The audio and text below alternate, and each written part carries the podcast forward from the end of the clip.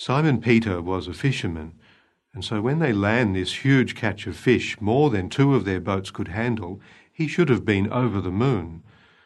But instead we see him fall at our Lord's knees, asking him to go. "Leave me, Lord, I am a sinful man."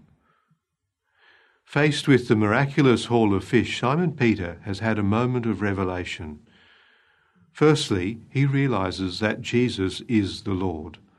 The miracle is the Lord's doing. But not only does he have this revelation about Christ and who he is, Simon Peter also sees himself as he really is, a sinner, and he is frightened. As sinner, he asks the Holy One to leave. In his fear, he feels that the two of them can't be together.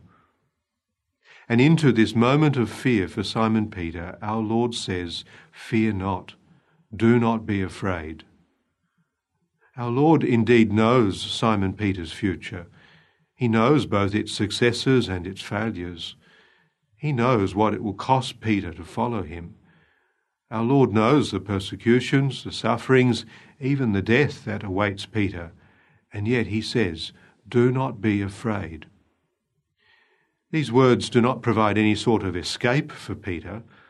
They are not promising to remove or prevent his suffering, and they do not take away the cross that ultimately awaits him. But they are words that point to the ultimate triumph of Christ's resurrection.